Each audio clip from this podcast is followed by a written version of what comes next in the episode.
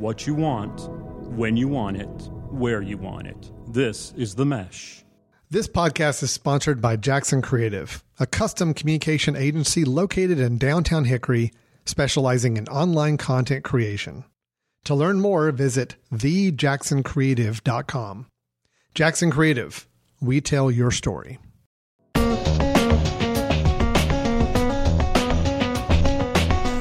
Welcome to the Entrepreneur Exchange on the Mesh Podcast Network, a monthly conversation about startups and small business with ideas, tools, and advice to operate your business more effectively. On today's show, we have a list of reasons why small businesses fail, and I'm happy to report that listening to our podcast is not on it, but we'll tell you what it is. Our guest today is Eric Buckland, who is an entrepreneur who has led a successful startup, pitched for investment dollars, sold it to a large company, and now is looking to do it for a second time. We're going to be talking with him about putting together a pitch for equity investors and find out why he wants to go through this process again. Finally, we'll wind up with our Small Business of the Month feature where we'll highlight some interesting businesses that you need to be checking out. My name is Jeff Neuville. I'm your co host. I'm director of the Small Business Center at Catawba Valley Community College in Hickory, North Carolina. I'm joined by my co host, Gary Muller, who is Dean of the School of Business, Industry, and Technology at Catawba Valley Community College. Gary, how you doing? Jeff, I'm doing great. Although I'm a little tired and a little worried about next week, but I'm excited at the same time. So, your your next week you will be traveling to Louisville, Kentucky, to participate in the National Skills USA competition. Yes, exactly. And how many students are you taking with you? 47. You're taking 47 students. We have any chaperone help? A couple. so it's going to be a, a crazy uh, week, but it's going to be a great week, and okay. that's the most we've ever taken. And we're very excited. And of course, we're taking eight of your students that will be competing in the entrepreneurship college division and the entrepreneurship high school division. Again, we'll be the only school in the country that has a high school and a college team competing. So, congratulations to you. Well, so these podcasts are obviously working.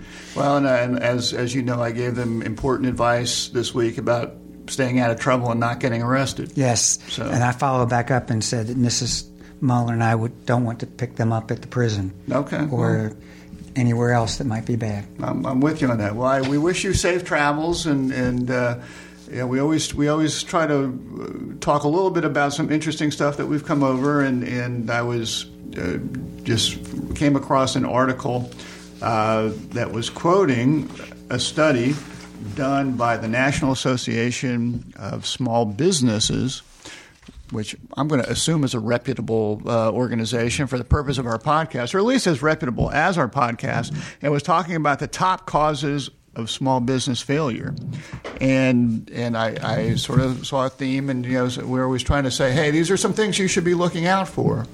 But the number one thing that they came up with, or, and this is self-reported by small business owners, is no market need, lack of research. Man, we spend that uh, or talk about that a lot of times. Spend a ton of time talking about that. Well, so yeah, and so, really recently we've had some folks talking about. Said you, you don't develop a product and then go out and try to find somebody to sell it to. You want to solve a problem, uh, a process or a product, uh, but it happens a lot.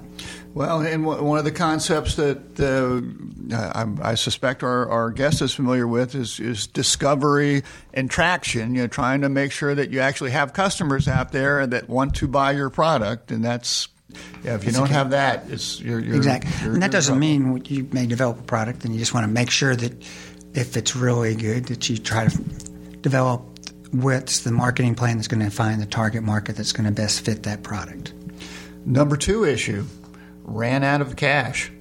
You know, they gotta gotta have the money. You know, some people start businesses and uh, you you know it might be a little while before people embrace your product or services, and you need to make sure that you've got the the startup capital to not only get up and running, but to be sustaining for several months or Again, maybe a year before you're going to start making any money. You got to have a plan. Rose colored glasses, we all get excited, but we got to make sure we have enough cash to make it to when it hits the big time. Third uh, thing on their list, not the right team. Got to have the right people on the bus. Mm-hmm, definitely. Fourth one I found interesting, and it was got out competed. Out competed. That's interesting. I, mean, I think it's interesting that people might have the self realization to maybe see that at least. You know, sometimes uh, you have to uh, be able to look in the mirror and, and understand well, that. Maybe there's somebody's more committed. Is that what you're thinking? maybe, maybe. Yeah, who knows?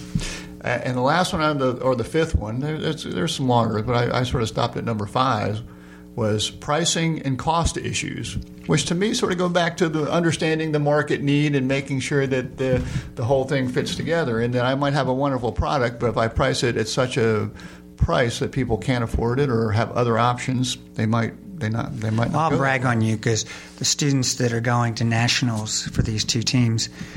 I watched you talk to them about not just the product and what to do, but that they do need to understand the financial side of the business and understand what pricing impacts could have. And I think they're learning that at a very early age, and that's very, very important. So kudos to you. Well, I hope they just stay out of jail. Good luck with that. well, that's my first goal too. Well, let's let's introduce our guest today. Uh, Eric Buckland is with it. Eric, how are you doing today? Doing great. Uh, glad you're with us. Excited to be here. Welcome. Thanks for having me. Welcome to the Entrepreneur Exchange. And Thank and uh, Eric has you know, I'm going to throw a number out because it's on your LinkedIn profile 30 years experience commercializing optical technologies with a focus in identifying and developing new application and businesses. Eric's the founder and CEO of Bioptigen. Did I say that, that correct? was my previous company. Okay. Mm-hmm. It was an international brand recognized for superior imaging systems in transitional research, pediatric, and surgical ophthalmology. A lot of multisyllabic big words there, Eric. We, we only use big words. uh, yes. So, which you sold to Leica Microsystems in 2015. That's right.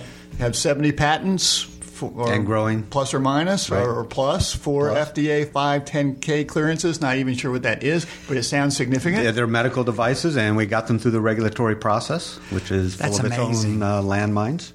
Our listeners will cl- quickly realize that Eric is much smarter than either Gary yeah, or I. Trust me, that's what I was, I was thinking about leaving. He has a master's in physics from North Carolina State University and a PhD in optical physics from the University of Rochester. So right. he's got some chops. You know, mm-hmm. not yeah, so you know we're we're, we're going to pretend we're NC smart. State. NC State for my first two degrees, right?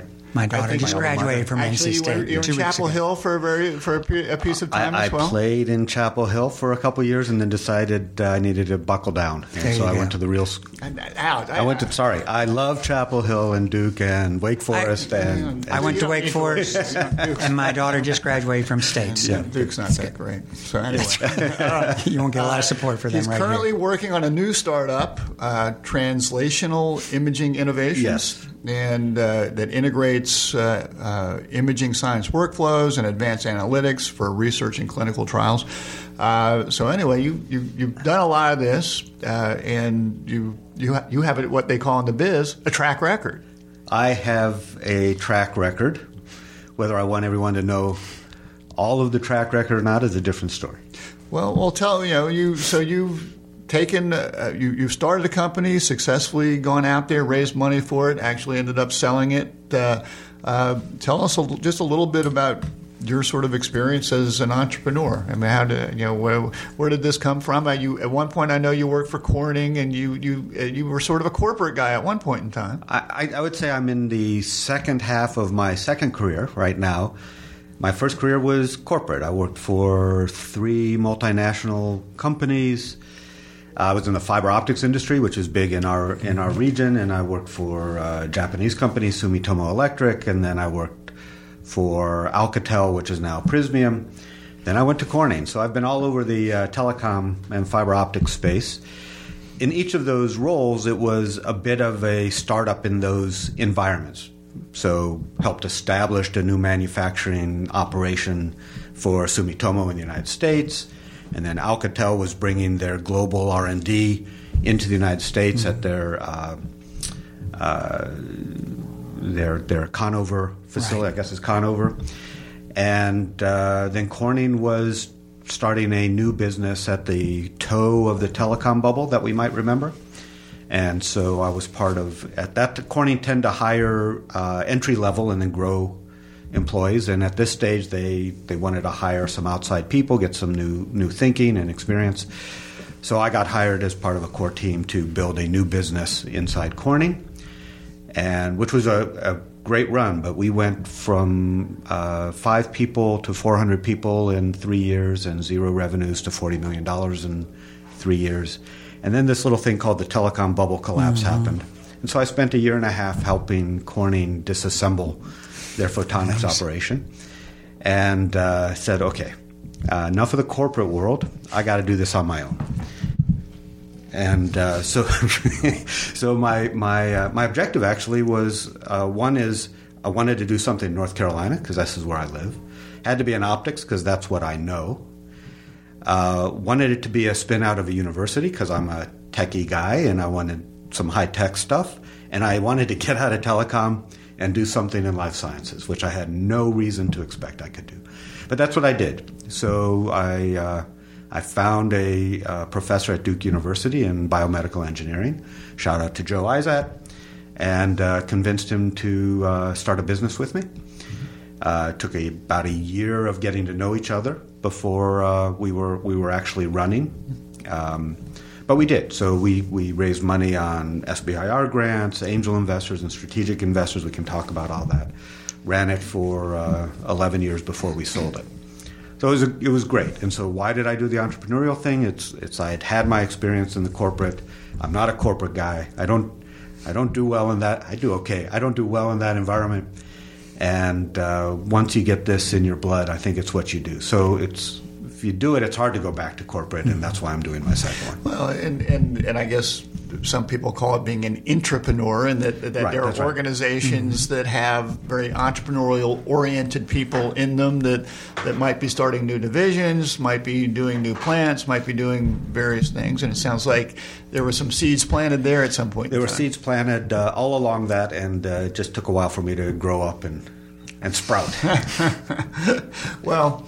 Uh, what we really want to focus on, and uh, for our listeners, is to, you know every you know everyone too many people watch Shark Tank and they, yep. they go out there and, and sometimes they think is oh that a slam at me. Uh, you should be watching Shark Tank but a lot of people uh, might think that oh that's it looks so easy. Yeah. you just go up there and make a pitch and there are people ready to write checks and, and, and everything like that. And it ain't so easy when it comes down to it. Uh, so um, you have made presentations and pitches to investors, and and I think that you have been funded through investors, and I know that's something that you're working on right now that's with right. your with your current uh, newer business. So. Um, you know, when, when people are making pitches, or you know, let's start off with: Are there certain t- types of businesses that equity investors, uh, angel investors, are have a more have more interest in funding, and are there certain things of you know, really that's something that's going to come out of your pocket or the friends and family pocket. You know, sort of help us understand what the what the landscape looks like out there.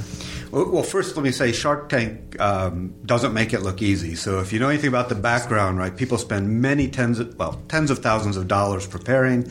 They get taken through grinders before they can you know, so this happens in, in pitching anyway. Yeah. You, you have to go through screening processes. There's a series of steps. It's not a pitch isn't the end it's not even it's not the beginning and it's not the end uh, of the process. And uh, the questions that are asked in Shark Tank, I think, are quite relevant. And by the way, they don't close close all the deals that they say they're going to close.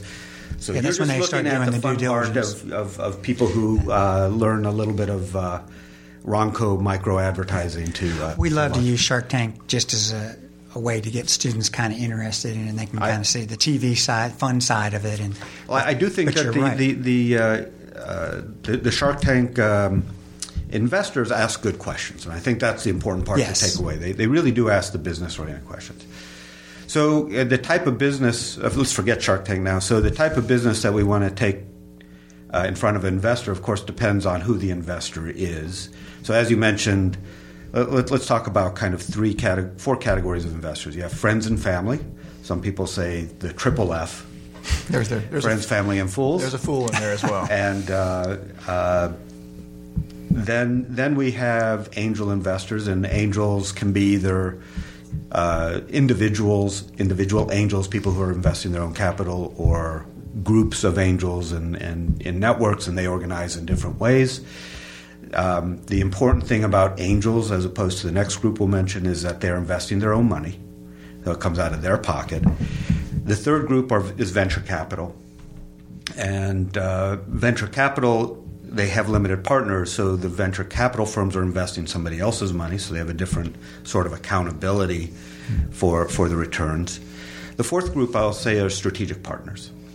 So, strategic partners are companies that see something in what you're doing and, and uh, think they can take a little risk with you at the hope of getting uh, an ability to work with you after your, your, your mm-hmm. product is validated and scales. So, for my previous company, which was Bioptigen, we were a spin out of Duke University.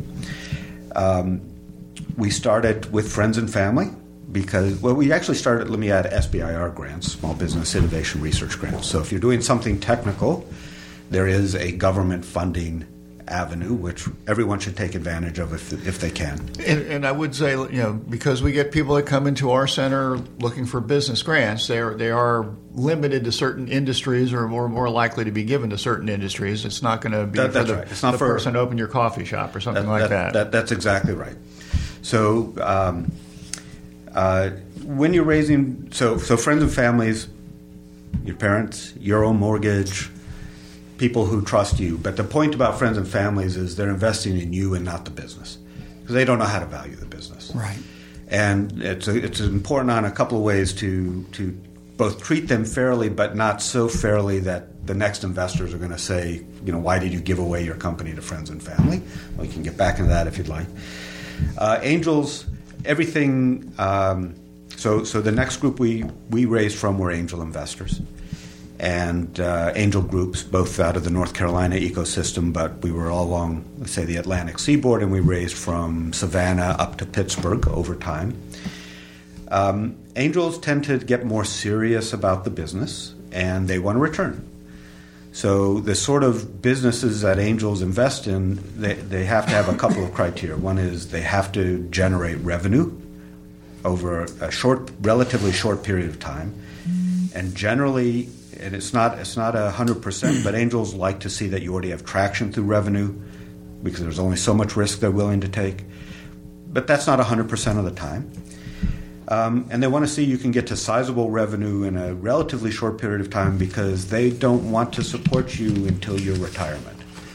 So, you know, typically they want you out and they want to exit in five years. So, um, they also want to know that they can fund you enough to get you where you're going. So they don't want to get in at an early round and then you're going to go off to VCs and start raising more money. That's going to dilute them. That happens. That can happen, and it happens a lot. But they're really looking for things where they can make a difference with the amount of money they can put in. Mm. But these have to be scalable businesses. These aren't local lifestyle, businesses. Not, these aren't not, lifestyle. Not lifestyle. These aren't lifestyle. Businesses. These right. have to be scalable businesses that somebody will want to buy because they can scale it further mm-hmm. than you could. Venture capital go after bigger opportunities. Uh, so, so angels, an individual group will will invest anywhere between let's say a hundred thousand and a million. Uh, a million is a large investment for an angel mm-hmm. fund. They usually keep uh, what we call dry powder, so they can come back in for follow up investment of about double the amount. So that's how they manage their funds. But you have to imagine that you can get where you need to go on a million, two million, three million, maybe five million dollars worth of investment uh, over over a couple of years with, with angels. Um, if that's all you need, venture capital doesn't isn't interested in you because they've got a bunch of money. So uh, you know they got tens of millions or hundreds of millions or billions of dollars that they need to put to work, and they have to go after big opportunities. So venture capital goes after opportunities that can turn into hundred million dollar businesses or or more. Mm-hmm. And so you you have to know where your business is likely to be, and then uh, go for the money at, at the right place. We don't always know, right? So we don't know on either side because sometimes we have rose-colored glasses and we think we've got the next billion, we got the next unicorn, um, or sometimes we're nervous about what we have and we undersell what we're doing. So, so these aren't necessarily easy decisions to make at any any time. So, so you talked a little about a screening process. It's not like you just uh, Google uh, North Carolina angel investors, although you can, and, Right. and show up on their on their doorstep and say, "Hey, I'm here. I know you've been waiting for me. It's time. I'm ready to make my pitch." Talk to us a little bit about uh, how the it, just in order to, to make a pitch. You know, talk a little bit about the screening process that you go through to to, Yeah. to get to that point. I, and and uh, we have to, to think about the numbers game, and, and honestly, I don't have the numbers in front of me. But but a a group is going to see hundreds of pitches for everyone, or hundreds of opportunities for everyone they invite to pitch in front of their group. So how do, it's it's like a resume for your company. So how are you going to get through that? So generally, if you if you make a cold call, right? If you go apply for a job and just knock on the door, that's one way, and then they give you an application to fill out, and then it sits on a desk, a stack of 200 applications. Or you go through your network and you get introduced, right? So it's always better to get a job through an introduction, and it's always better to get in front of an investor through an introduction. That that's kind of the first step. So, and, and I would say to that, if, if you don't have credibility through someone in your network to make an introduction, you're probably not ready to pitch anyway. Somebody's somebody's got to believe in you and kind of carry you up this this stairway. Uh, so assume you, you've got enough of an introduction that you can get in, and you send you send your deck in. And the first screening you don't see because someone's looking over your deck and saying, "Do I want to call this person for a phone interview?" Again, very much like a job interview. Then we tend to have a phone interview, go over the pitch, get interrupted a lot. They ask questions, tend to be short calls. Um, then they'll get back to you to say, okay, I think uh, our membership would like to see you, you pitch. Uh, then you get invited to pitch, and depending on the organization, and uh, so I pitched last week at the uh, Charlotte Angel Fund. You get 10 minutes. So you get 10 minutes, you've been working on this for a year and taking all the complexity that you know about the market and your product and why you're so good. And you got to tell them in 10 minutes. You got to tell people you don't know in the membership group what you're what you're pitching and get them excited. and get them excited. And again, uh, they're not going to offer you the job there. They're not going to make the investment. All that is an invitation to take the next steps. So that's kind of the that's the process. And um, the the hard part is knowing what to communicate when and clearly. And uh, I may have done it, but it's not easier for me today. Any easier for me today than it was yesterday. So yeah, I, I suspect the challenge. Uh, you know, you, you talk about you know you're you're you're living, sweating, bleeding this company, and you have to boil it down to ten minutes and try to get people interested in it. So, you know, when, do you have recommendations, suggestions? Are there are there certain elements that are are key to include in that presentation? I, I sort of assume that you have to convince people that there's a viable opportunity, a viable market, a, a problem that you're solving. I mean, how do you how, Yeah. do, how does your mind work in organizing a, a presentation to grab someone's interest in? 10 Well, my mind doesn't work in doing this, but but how should one, if if one could do it the right way? Um, first of all, you you have to work for for clarity, and you have to communicate that there is an opportunity with a problem that you understand. And even saying that, you want to do that on one slide, so that's hard enough. Um, then you you want to be able to explain that you have a clear solution for that problem and that opportunity. Um, you want to get across the value proposition. So the value proposition is is the statement of economic viability. The econo- why is somebody going to pay you to solve their problem? Right. So so you may have a solution and uh, that costs them more than what they're doing today, and they're not going to switch. Or you save them three percent, and it's not worth the time to switch. Or you don't even know where the money goes. But in the end, this is a business, and it's about money.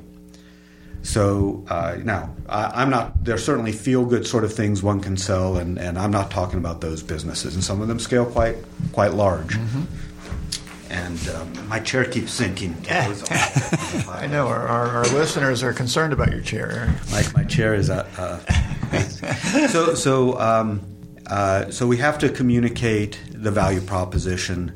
We have to then be able to talk about how we find and grab our customers. How do we sell? How do we, and then how do we scale the customers? How do we grow the market? And then we need to be able to describe our team. We need to be well, we need to be able to also say how we fit with respect to the competition and why our product would be better than the competition. Why our team can out execute to your earlier point. Why our team can out execute the competition. And by the way, a common fallacy is, well, I don't really have competition because I'm so creative that I came up with something that nobody else had. Um, usually, like 100% of the time, that's wrong on its face. But second of all, if, if nobody else, if there's no other competition at all, you probably haven't defined a market, and you don't want to be the one who's trying to. Yeah, that would be a good clue. That may be. That would be true. Good, that would be a good clue. yeah. Uh, and then and then financials, and uh, you you don't want to present all the details of your financials, but you have to show that you have a sense of what revenues you generate, what your top line profitability, or what we call the uh, gross margin. If people is. want to see that you've got a good understanding. You, you have to know what key numbers. You have yeah. to know what's under your nose, yeah. and, and in terms of the key numbers. What are the metrics that are going to drive your business? There you because go. You can't get into the spreadsheets um, in due diligence, they'll do that, but even that's not the killer. You just have to know what what metrics are you going to follow that tell you whether you you are on track and meeting or exceeding your your objectives. And of course, cash flow is critical. That's why we raise money because you have to have cash. And certainly, there's a chicken and egg problem, right? You need cash to get started, but you're asking for cash to to get started. So timing becomes a, a big issue and something that you, as the, the entrepreneur and the CEO, that's your job to figure out, manage. So, so um, you know, you're you're really when you're making a pitch like you made last week, you're you're not pitching for someone to come up to you that day and write you a check. You're really pitching to get into a due diligence type situation where they're going to say, "Hey, this is interesting. We want to know more. We want to kick the tires." Uh, you know, how do you you, you, talked a little bit about sharing certain financial information. I mean, do you are there confidentiality issues that that concern you, or how do you, how do you deal that, with that sort of thing? First of all, you will never get a confidentiality agreement signed by an investor. So don't even try. Don't waste time. You'll look like uh, a neophyte. You just file off the turnip truck. So don't do that which means that you have to be comfortable sharing the information to get across. And look, the investors see a, a, they see a thousand times more things than you see, and don't worry about the confidentiality. Now, you don't you, you have to be smart and don't give away things you want to patent. Uh, that's that's for sure. But they're not looking in the box.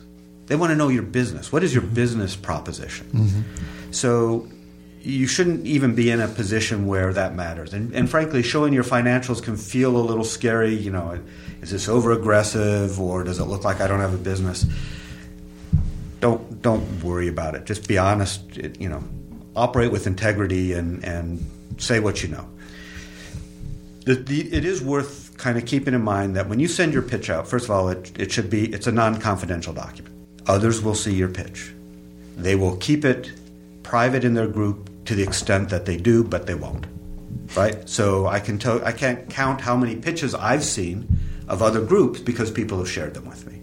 It's really valuable.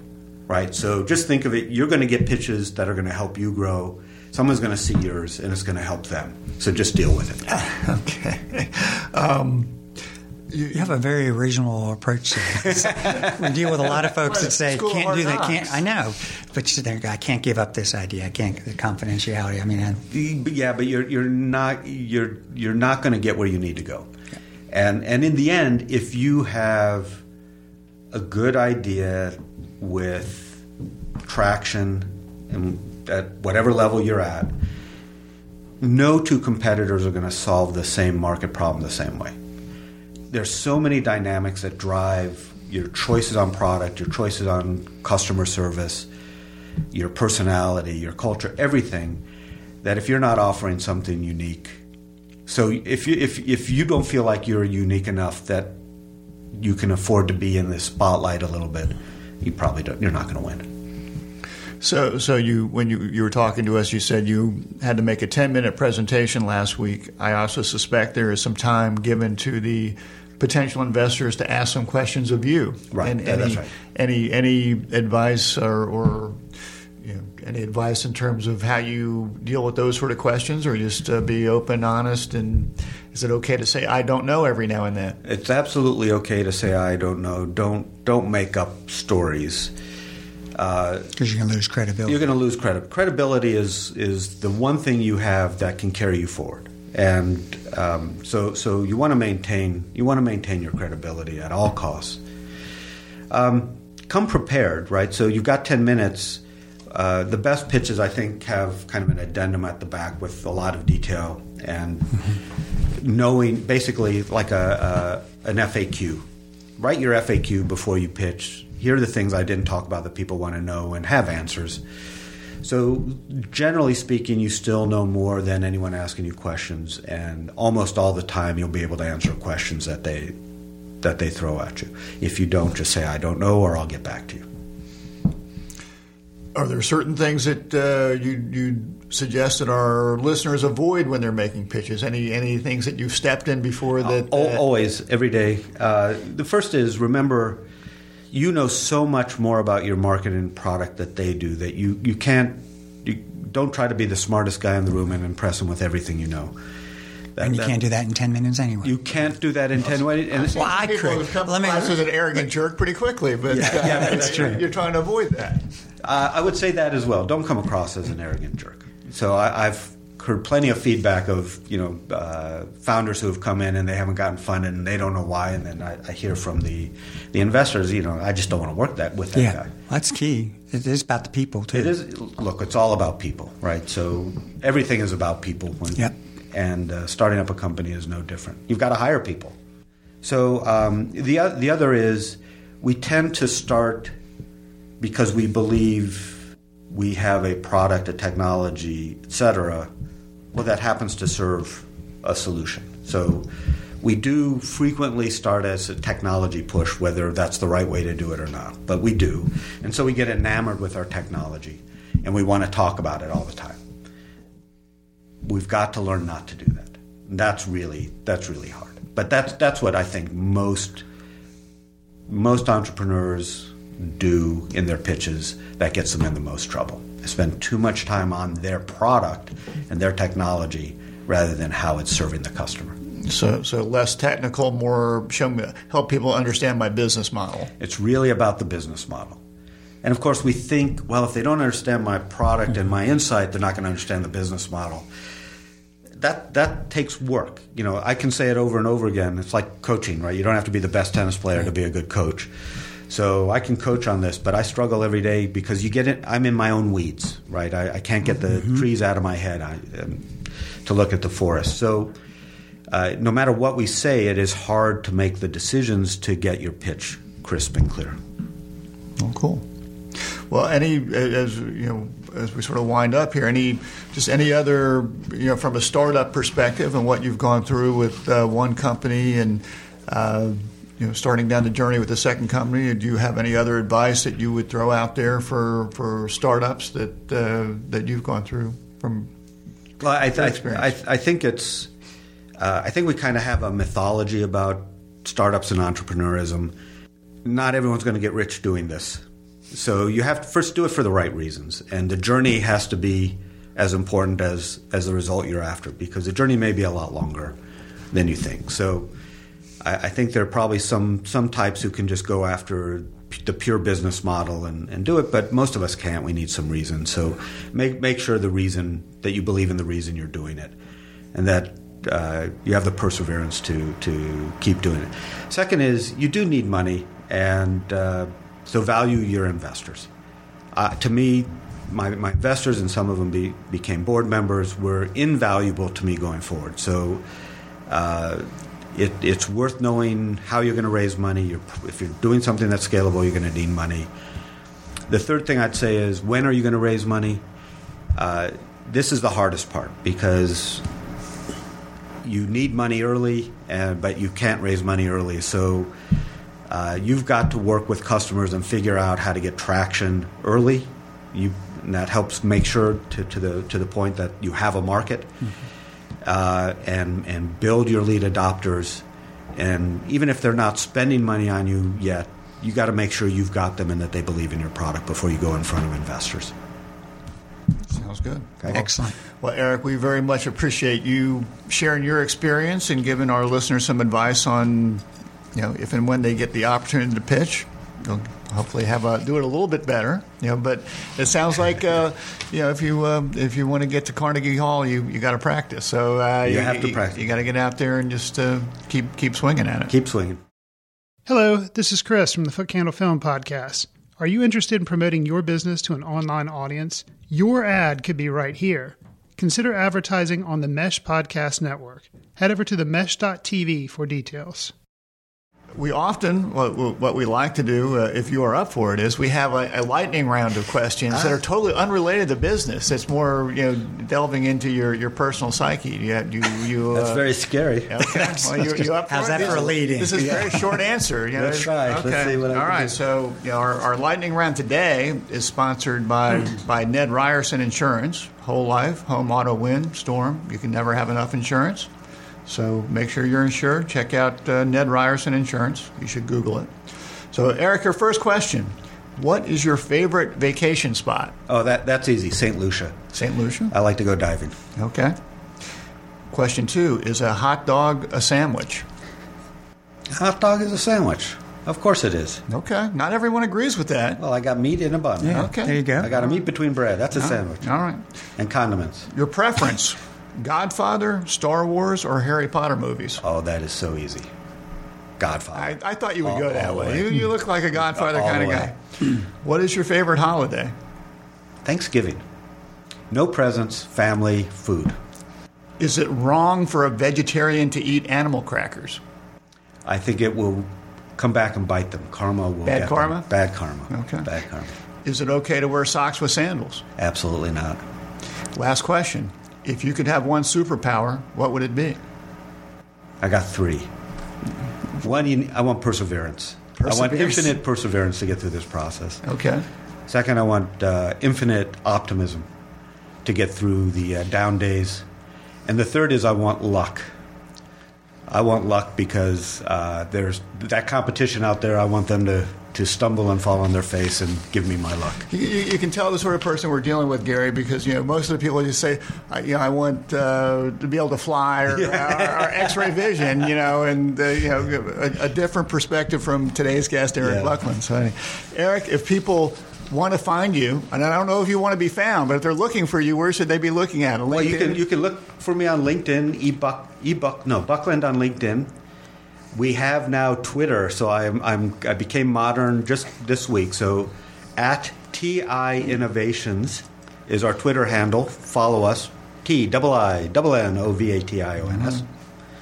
And we have a website with the t- tiinnovations.com. TI Innovations. Look us up, follow us, All right. stay in touch. Well, we, we, we appreciate you sharing that with us. Uh, we'd like to wind up with our Small Business of the Month uh, feature. So, uh, Gary, what uh, what small business are you going to give a shout out to this month? Well, before I say that, Eric, can I uh, use that in my next graduation speech? Absolutely. Perseverance Yes, you may. Or and you optimism. Without a, without a watermark, you can just use it. Yeah. That was outstanding. That was great. Okay, so my uh, business of the month is a little out of character for me in one way, and you actually gave me the idea, Jeff. It's a little scary. was, isn't it? was beer related to this?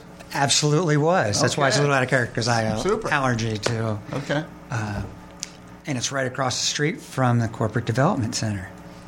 You were talking to me about it. You're not using them, are you? No, This no. time, okay. Plow ahead. Okay, it's the Patriot Brew Through, drive through for adult beverages outlet. The veteran owned convenience store offers superior service and convenience. One thing you might know about military veterans is they like to excel in everything they do. So when they decided to open the brew crew through uh, an axe throwing, that's what really uh, interested me about this is I, I just passed it every day, many, many times.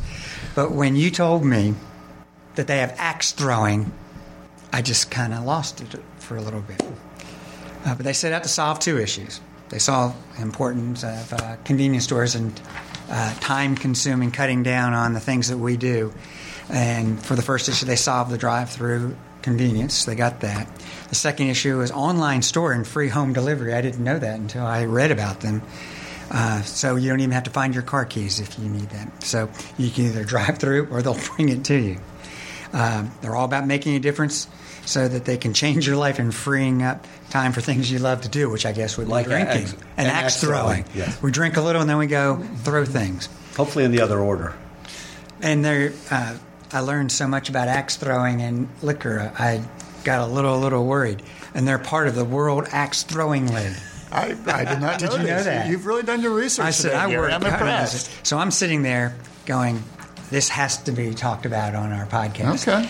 And of course, you're not just a promoter, you are a satisfied customer, I'm a if I satisfied, understand. I am a satisfied customer. I have uh, I've visited there, and uh, my son and I did do some axe throwing, and he is now 21, and we might have we might have sampled a beer or two. well, I think there. that's Nothing- appropriate, but I Yeah, still. definitely axe throwing and beer goes to. I, I was going to say, I think peanut butter and jelly. appropriate going with your father to you know show for the alcohol and what you should choose and what you shouldn't. But I still can't get over the axe throwing. Okay, well, but you know what? It's a great hook. It's a great hook. That's a, you took the words right out of my mouth. Better words, actually. Yeah, well, I'll, I'll introduce look, you. I may I don't drink much, but I think I'm going to go. No, I'll introduce you to the guy there that does it, Captain Hook. He doesn't have all his fingers, but uh, yeah, yeah, that's, that's all good. So, I, and I did suggest that the, the college uh, host, uh, you know, you utilize that for the next uh, retreat. I think that's function, an yeah. awesome thing. I think So, you need to send that out to I did- Dean Melton. I did send that out to Very Dean good. Melton. So anyway, well, well, I'm, I'm glad that you gave them a shout out. My small business this month is uh, a business called Moolah Saving Mom. Which you can, if you go to moolahsavingmom.com, M O O L A savingmom.com. It's a website created by an entrepreneur to help families save money through strategic couponing. And strategic couponing is using strategies to maximize your savings by using coupons at the right time and right place. So sometimes it's purchasing more than one, but if you go to, the, to this website, you can they, they actually track which grocery stores are having sales and try to give you the right coupons to maximize your sailings and sale uh, your savings. Uh, you can use them in the most effective manner and save up to 50% on your grocery bills. The best thing about it for our listeners, it doesn't cost you anything. If you go to moolahsavingmom.com, they don't charge a fee. They just make money. It's, a, it's affiliate marketing. They make money when you download coupons from them. It was started by Jessie Alonzo, who's a mom of four, and she was an expert in using coupons and decided to help others do the same. And she's been doing this for several years, since started in 2010. She's taught coupon classes since 2011, including classes at Wake Forest University and Forsyth County Public Library in North Carolina. That's around Winston-Salem. She also has been a weekly columnist with the Winston-Salem Journal, writing a coupon corner column. So Joe Bob says check that one out. So anyway. Very cool. If you've got a suggestion for our Entrepreneur Exchange Small Business of the Month, you can email them to us at eexchange at themesh.tv. If we use yours, you'll get a Entrepreneur Prize Pack. We want to thank Eric Buckland for joining us today, and we want to thank the Mesh Podcast Network for hosting us. You should be checking out all the podcasts that the Mesh has to offer at themesh.tv. You can subscribe to the Entrepreneur Exchange by visiting iTunes or many of the usual suspect podcast sites. So, anyway, appreciate everybody listening, and we'll look forward to talking to you again next month. And we wish Gary safe travels to Louisville, and we'll see how things go when we uh, get together next Thank time. Thank you very much. We're excited about next week. All right.